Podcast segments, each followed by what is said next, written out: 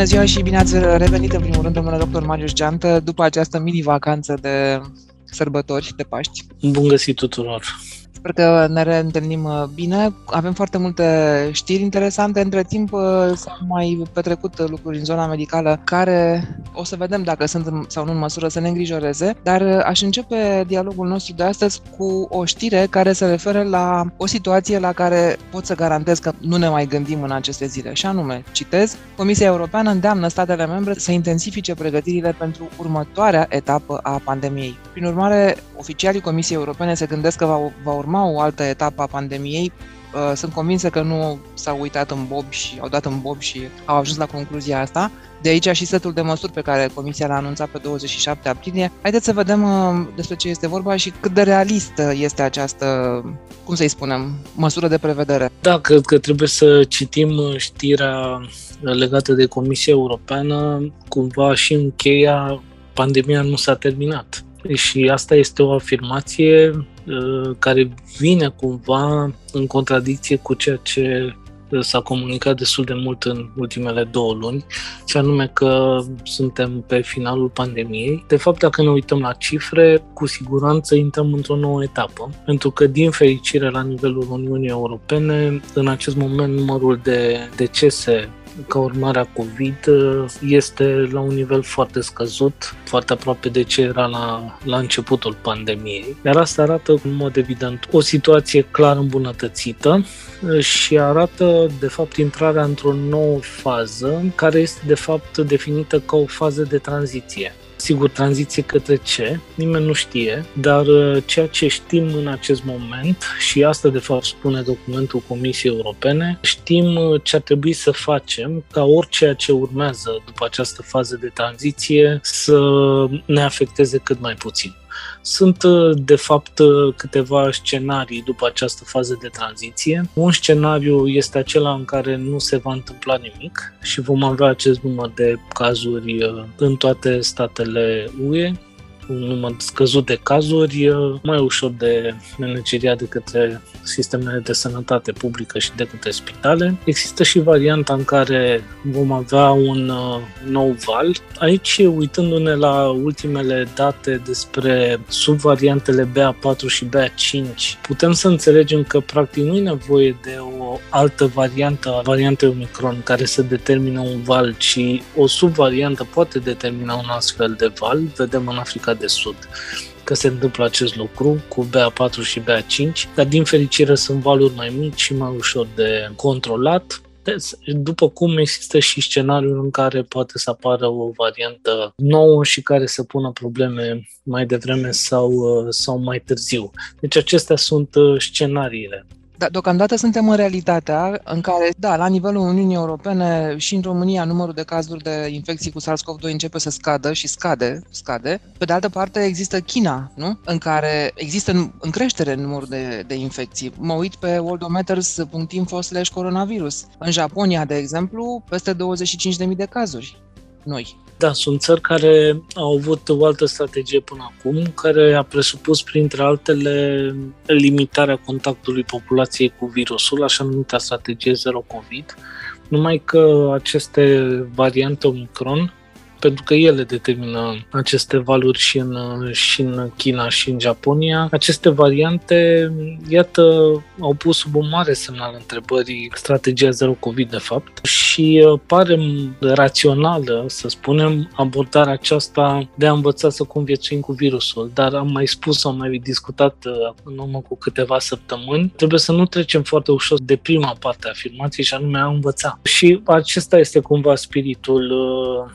documentului Parlamentului Comisiei Europene, care, sigur, e un set de recomandări. Fiecare stat membru va face ceea ce consideră de cuvință să, să facă. Noi avem experiența anterioare în care alte recomandări ale Comisiei Europene nu au fost absolut deloc implementate la nivelul unor state membre, de aceea nu mă aștept ca aceste recomandări să fie, să spunem, literă de lege și să se apuce de treabă în statele membre totodată și să implementeze ceea ce scrie aici. Acesta este încă un argument și o să fac un scurt comentariu pentru nevoia de a avea cu adevărat o actualizare a tratatului de funcționare a Uniunii Europene sunt niște recomandări făcute în cadrul conferinței Future of Europe care privește și domeniul sănătății, pentru că în lipsa uh, unor uh, lucruri foarte clar specificate în tratatul de funcționare, cu privire, de exemplu, la prevenirea pandemiilor, lucrurile nu se pot întâmpla la, în toate statele membre. Deci e nevoie de o competență explicită la nivelul Comisiei Europene care să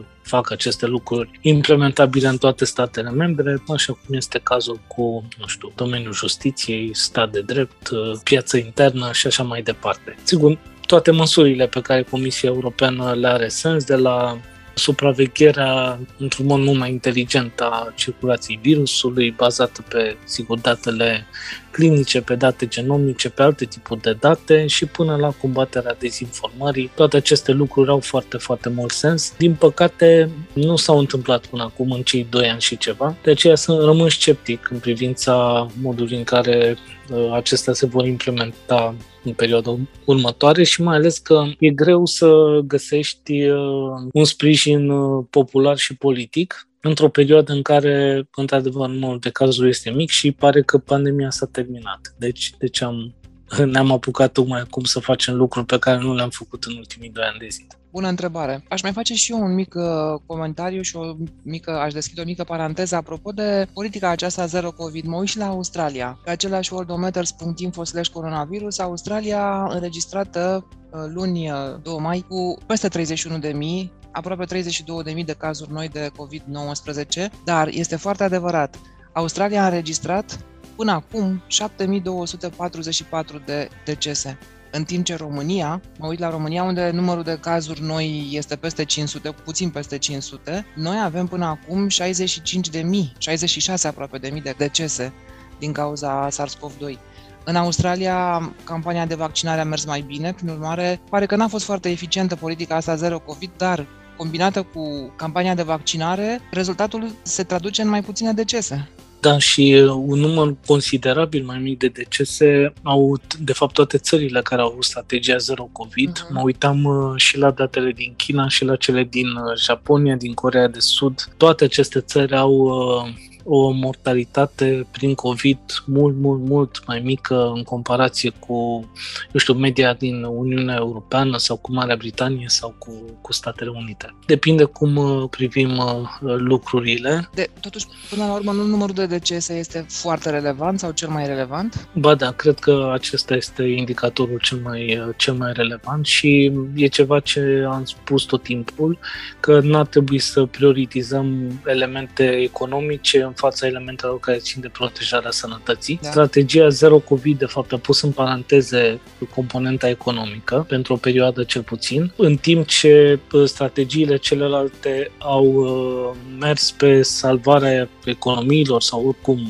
continuarea unei activități economice, iată, cu prețul unor cifre ale mortalității uh, foarte, foarte mari și aș mai comenta ceva, nu sunt economist, nu mă pricep neapărat în zona aceasta, dar uh, ne-am luptat doi ani de zile nu am uh, sacrificat sănătatea oamenilor și sănătatea publică pentru a salva economia, ca să constatăm criza energetică și inflația fără precedent în ultimii zeci de ani, care de fapt vine și anulează tot eventualul câștig nu? din timpul pandemiei.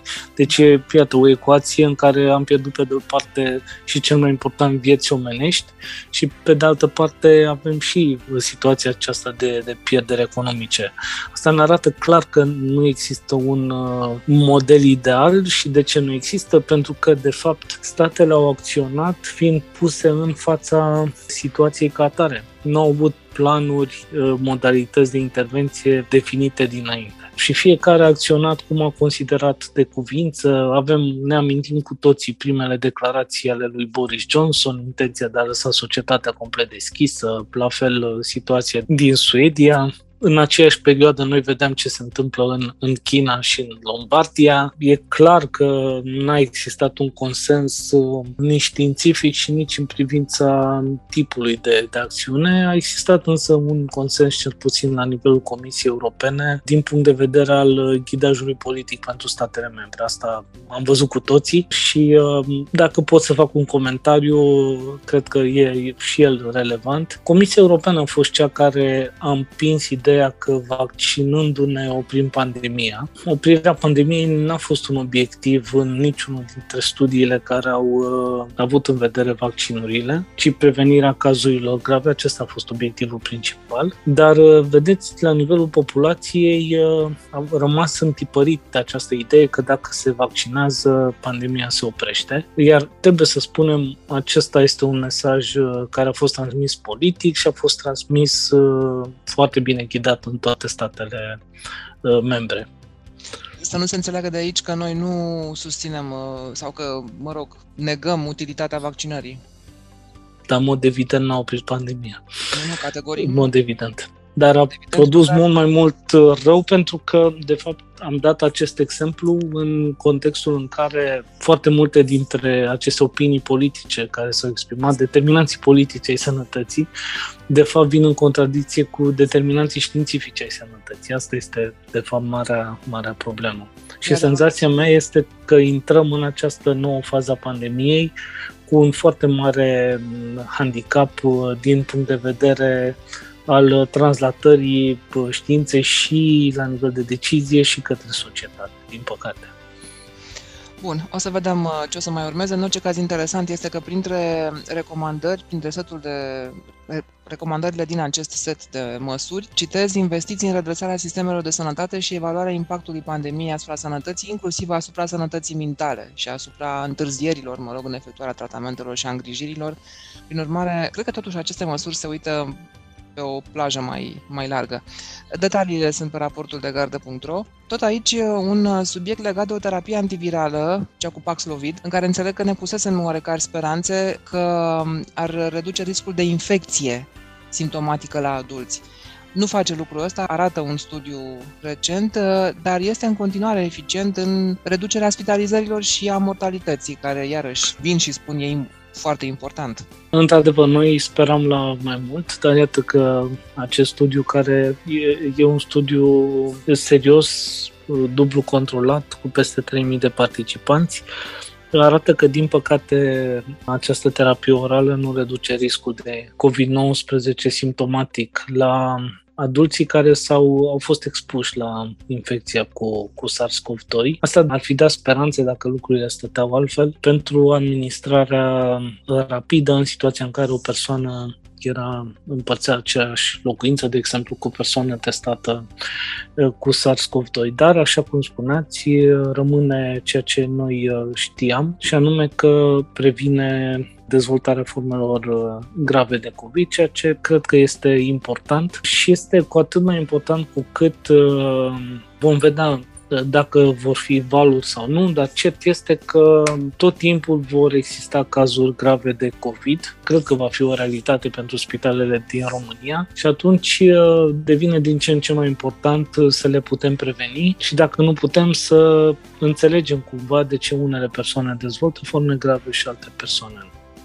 Nu ne-am vaccinat noi, cel puțin, prea mult, dar iată că tehnologia RNA mesager, cea folosită la producerea de vaccinuri, poate fi utilizată pentru dezvoltarea de soluții terapeutice care să permită regenerarea țesutului cardiac în urma unui infarct miocardic, scrie raportul de gardă.ro, citând sigur că da, un studiu preclinic publicat într-o revistă serioasă de specialitate. Da, într-adevăr, revista e serioasă și cadrul e serios, e setat de uh, Asociația, Societatea Europeană de Cardiologie, Uh, și, într-adevăr, aici vorbim despre un studiu preclinic. În general, nu ne referim la studiile preclinice decât atunci când ele deschid chiar orizonturi noi, cum este cazul aici.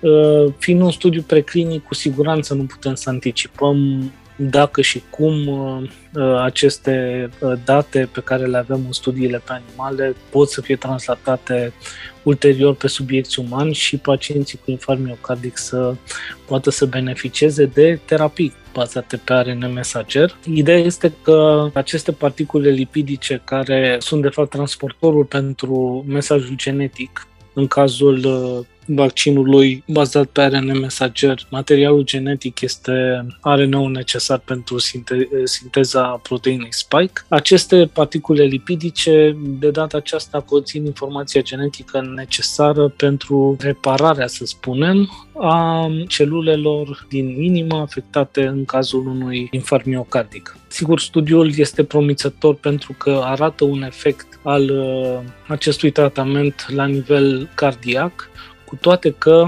nu inima este principalul organ în care uh, se poate demonstra activitate. Ficatul, de exemplu, și splina sunt două organe în care activitatea a fost mult mai intensă, așa încât următorul pas probabil în uh, dezvoltarea acestei uh, tehnologii va fi să se asigure că principalul organ unde va funcționa va fi, va fi inima, crescând evident astfel șansele ca medicamentul să fie și mai eficient, să refacă și mai multe celule cardiace și să devină, sperăm cu toții, o soluție pentru infarctul miocardic. Detaliile pe raportul de gardă.ro tot aici un studiu care vorbește despre mecanismele genetice implicate în formele severe de COVID-19, care iată se suprapun cu anumite boli cronice frecvente în populație. Și o primă întrebare legată de acest uh, studiu, până să intrăm în detalii. Suprapunerea asta a fost gravă din ce perspectivă, dacă da? Din perspectiva diagnosticării bolilor peste care s-a suprapus uh, COVID-ul? Și din perspectiva asta a reprezentat un factor de risc.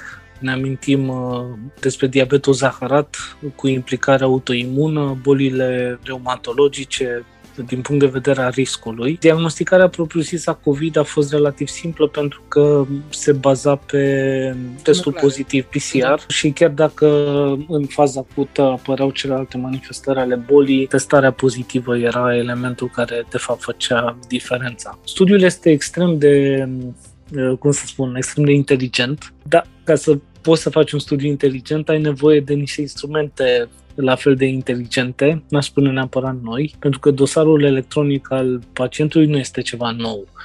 Uh, dar este un instrument care a fost folosit în acest, în acest studiu pentru a putea să compari două tablouri clinice pe baza datelor din aceste dosare electronice. Unul este tablou clinic al COVID-19, iar altele sunt tablourile clinice ale unor boli cronice, am menționat câteva mai devreme, întâlnite în populație. În situația în care existau suprapuneri ca urmare a acestei uh, analize între un tablou clinic și un alt tablou clinic sau fragmente din cele două sau mai multe tablouri clinice, bolile cronice fiind mult mai bine cunoscute din punct de vedere al mecanismului, al felului în care apar decât COVID, puteau să dea și pot să dea în continuare niște indicii care pot să fie utile pentru înțelegerea anumitor uh, modificări și manifestări ale COVID și, evident, în identificarea unor posibile uh, soluții terapeutice. Aici aș avea un,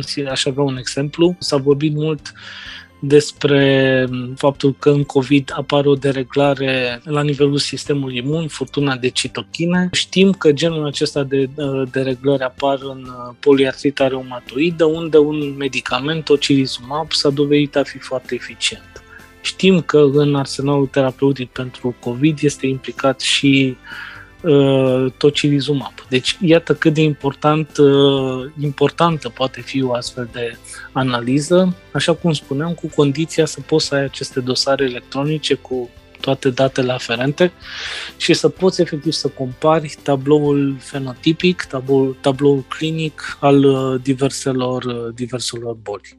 Uh, mie mi-a atras atenția un lucru și scrie raportul de gardă.ro despre asta, o asociere nouă, citez, între formele severe de COVID-19 și neutropenia la persoanele de origine africană și spaniolă, asociere care nu a fost identificată în cazul celor cu descendență europeană. Am încheiat citatul. În primul rând, ce este neutropenia?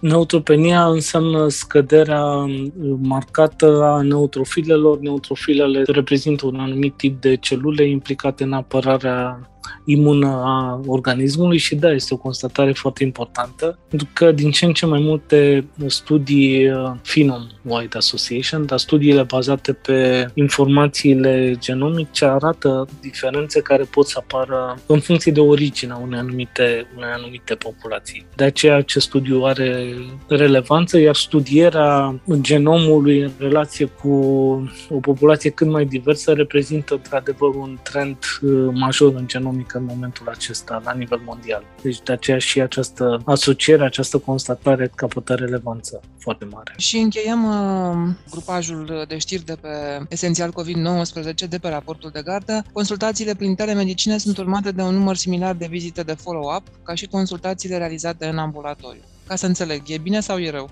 E bine, e bine, foarte bine. Uh-huh. E foarte bine, numai că vorbim despre 18 uh, boli dintr-un total de 21. Au fost incluse și asmul bronșic și tensiunea arterială crescută, și infecțiile renale. Cele trei boli în care lucrurile au stat diferit sunt infecțiile de trag respirator superior, cazurile de bronșită și de faringită în care numărul de prezentări a fost mai mare. De ce e bine că lucrurile stau așa? Pentru că acestea sunt argumente puternice pentru utilizarea în continuare a telemedicinii dincolo de, să spunem, faza acută a pandemiei, care, după cum am vorbit, pare că se uh, termină. termină. Pe de altă, da. Pe de altă parte, sunt mai mulți factori care influențează utilizarea telemedicinei și am mai vorbit despre asta. Trebuie identificați foarte bine utilizatorii, atât medicii cât și pacienții. Trebuie să găsească valoroasă această metodă. Apoi trebuie identificate, cum arată și studiul, care sunt acele suferințe, acele boli în care telemedicina chiar poate să aducă valoare și am văzut, am văzut câteva și de asemenea este foarte important de studiat, de știut și faza în care se află boala respectivă, dacă este vorba despre o primă consultație sau dacă este vorba de consultații de, de follow-up. Aici în studiu vorbim despre uh, consultațiile de primă intenție, ceea ce este cu atât mai relevant. Aici erau îngrijorările cele mai mari, în ce măsură persoanele pot să apeleze la consultări prin telemedicină atunci când au pentru prima dată anumite, anumite simptome. Și aici lucrurile stau, stau într-adevăr foarte bine toate detaliile pe raportul de gardă.ro, ca de obicei, și uh, o să încheiem uh, intervenția de astăzi, interviul de astăzi cu domnul dr. Marius Centă, doar câteva detalii despre această hepatită misterioasă, după cum a fost denumit. Are și o denumire deja oficială, științifică? Uh, nu, nu are, dar uh, totuși ar trebui să ne amintim că timp de câteva decenii hepatita C s-a numit hepatită non-anon B.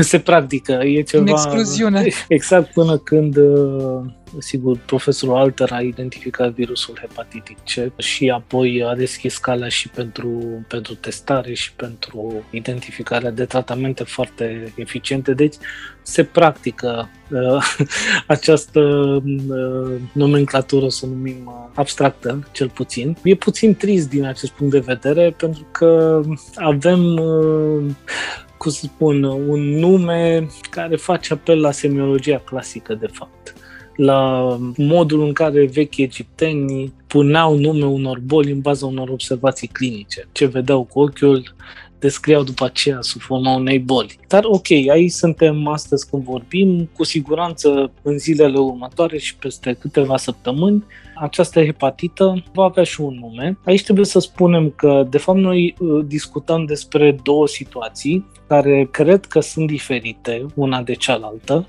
Una este manifestarea de tip hepatită acută, care se însoțește de semnele pe care le recunoaștem încă din anul 3 de la semiologie anume icterul, schimbarea culorii urinei care devine mai închisă la culoare, scaunul din potrivă devine mai, mai deschis, la culoare. Transaminazele crescute, durerea abdominală unor însoțită și, uh, și de febră, sigur scăderea poftei de, de mâncare, fenomene apărute uh, repede în decursul câtorva puține zile, deci aceasta ar fi o componentă. Genul acesta de hepatită acută se poate întâlni, de exemplu, în hepatita cu virusul hepatitic A sau un hepatita cu virusul hepatitic B și după un uh, tratament care în ambele situații înseamnă mai degrabă susținerea funcției hepatice, persoana respectivă se vindecă, putem să spunem acest lucru. Și mai este celălalt palier care cred că este și aici trebuie investigat foarte bine, acele 10% dintre cazurile de hepatită acută care devin fulminante și au nevoie de transplant hepatic ca urmare a insuficienței hepatice. A fost cazul în, în România, da? La fetița aceea da, numai că acolo este o cu totul altă situație și putem să o, să o descriem ca atare. Dar diferența între cele două tablouri clinice pe care le-am menționat este că în primul tablou clinic nu avem insuficiența hepatică. Insuficiența hepatică înseamnă um, mare două lucruri. O capacitate extrem de redusă a ficatului de a elimina toxinele din organism. Știm că ficatul și rinichiul sunt cele două organe principale care filtrează, elimină toxinele din organism și a doua funcție este cea de producere a unor enzime, hormoni, proteine și așa mai departe necesare pentru buna funcționare a organismului. Deci în primul tablou clinic avem hepatită acută, dar fără insuficiență hepatică. În al doilea tablou avem această insuficiență hepatică și de aceea e nevoie de transplant uh, hepatic. Acum, sigur, ne referim la 200 de cazuri din 10% aproximativ dintre ele au avut această a doua formă. Acum e de văzut dacă într-adevăr incidența e de 10%, pentru că s-ar putea să scadă pe măsură ce vor fi identificate noi cazuri de hepatită acută și atât, sau dacă într-adevăr va rămâne acest procent ridicat, ceea ce uh, reprezintă o, o premieră. Și în hepatita B sunt forme fulminante, dar uh, sper să nu greșesc, procentul e undeva 2-3%. 200 de cazuri, spuneți, la nivel uh, global, nu în România. Global. Numai că și aici este un lucru. Alerta a pornit pe 5 aprilie în uh, Marea Britanie. Inițial, în definiția de caz au fost incluse cazurile identificate începând cu 1 ianuarie 2022. Există o actualizare pornind de la 1 octombrie 2021. Deci, iată, e o analiză retrospectivă cumva. Sigur, acele țări care, cum vorbeam mai devreme, au dosare electronice și pot să se uite cu ușurință și să identifice astfel de cazuri, o pot face. Suntem într-o zonă de, de incertitudine și din acest punct de vedere, pentru că totuși 10% uh, dacă rămâne acest procent care au nevoie de transplant înseamnă foarte mult. Și pe de altă parte există în acest moment mai multe ipoteze despre originea sau posibilele cauze ale, ale acestei hepatite nici acestea nu sunt în măsură să ne, să ne lămurească foarte mult. Cred că putem să excludem, uh, uh, nu cred, ci sigur putem exclude asocierea cu vaccinarea anticovid. Foarte puțini dintre copii au fost uh, vaccinați, dintre cei diagnosticați. Și la fel, infecția doar cu SARS-CoV-2 cred că poate să fie exclusă. Ceea ce nu putem exclude este o coinfecție, se vorbește despre un subtip de adenovirus, vom vedea dacă se confirmă sau nu, implicarea lui eventual în combinație cu SARS-CoV-2 și cred că mai sunt factori care țin de fiecare Uh, dintre, dintre pacienții respectivi. Și aici în Marea Britanie se derulează deja studii aprofundate genomice, transcriptomice foarte aprofundate ale cazurilor, ale copiilor, mai ales cei care au avut nevoie de transplant, pentru a înțelege dacă există factori de risc individual care influențează dezvoltarea, apariția acestei hepatite. Acum, în legătură cu cazul din România, e un lucru important de spus și anume că în momentul în care a fost raportat drept un posibil caz de hepatită de cauză necunoscută, era conform definiției de caz și investigațiile s-au făcut, s-au făcut foarte bine, punând în evidență această boală Wilson, care de fapt e o boală care presupune Uh, alterarea metabolismului cuprului, cuprul nu mai poate să fie eliminat din, din organism, se depune în principiu în ficat și în creier și poate să dea o formă predominant hepatică și apare începând cu vârsta de 5 ani și până spre 20 de ani și poate să predomine forma cu tulburări neurologice la uh, cei care au vârsta în jur de 40 de ani și, și peste.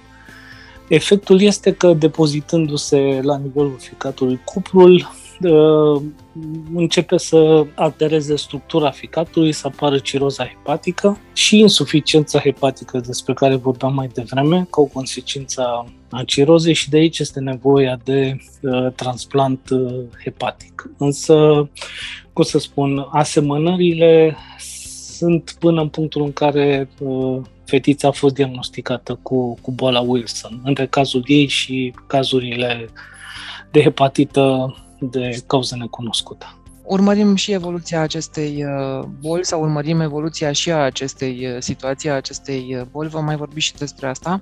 Mulțumesc foarte mult, domnule doctor Marius Geantă. Ne reîntâlnim săptămâna viitoare, ca de obicei. Cu siguranță și sper cu vești din ce în ce mai bune. Și noi sperăm la fel. Domnul doctor Marius Geantă, președintele Centrului pentru Inovație în Medicină.